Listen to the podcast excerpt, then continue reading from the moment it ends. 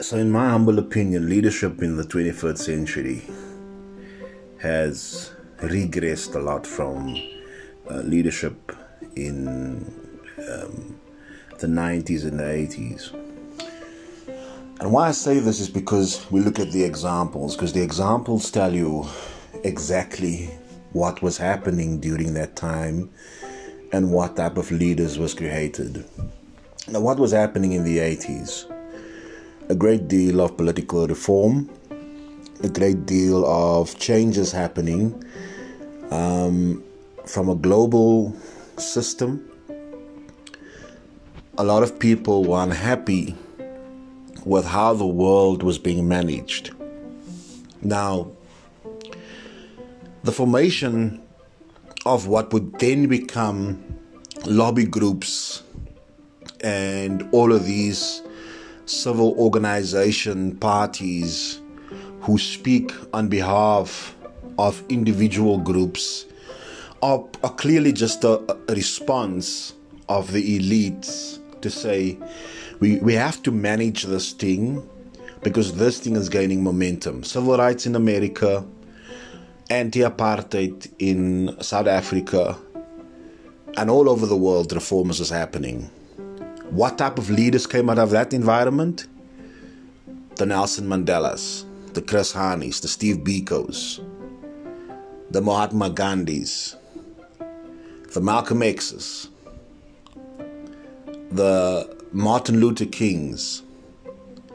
These are all people who decided that they were going to step out of their immediate circumstances of privilege and not turn a blind eye to the cry of the common man and make services available to the common man. That's absolutely the best example of leadership. What do we have now in the 21st century? We have so called free societies, we have so called democracies, but we have no leadership. And the leadership we do have has no impact. The leadership we do have gets remunerated very well. We see chief executive officers, we see managing directors, we see a great deal of distribution of wealth from the small group who controls a majority of resources, but we don't see any impact. We don't see any transformation. We don't see any changes. And so for me, leadership has regressed a great deal and perhaps we need to take a walk back and revisit the history books and give ourselves a little bit of time to reflect on why these freedoms and how these freedoms came about and how these conversations were shaped at all levels in society about how to restore human dignity about how to recognize the humanness in all of us, about how to distinct between what it means to be genuinely connected to the like- likeliness of human beings, not look at the genetic makeup or genetic makeup of what human beings look like, but to remember and adjust ourselves to evaluating human beings for the assessment of their character and to look at their potential rather than their, their outer appearance. And these are conversations we will continue to struggle with.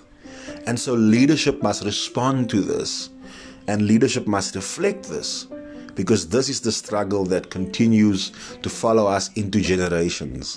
When people are excluded from opportunities on the basis of where they come from, on the basis of what their area code is, what their parents do, or um, whichever form of required discrimination is is fit for that moment. This is the challenges of our society today. And for us to really celebrate leadership, we must look at society and see how society has changed and how things have become much easier. But I think not all of us can say with a very satisfied heart that society has changed.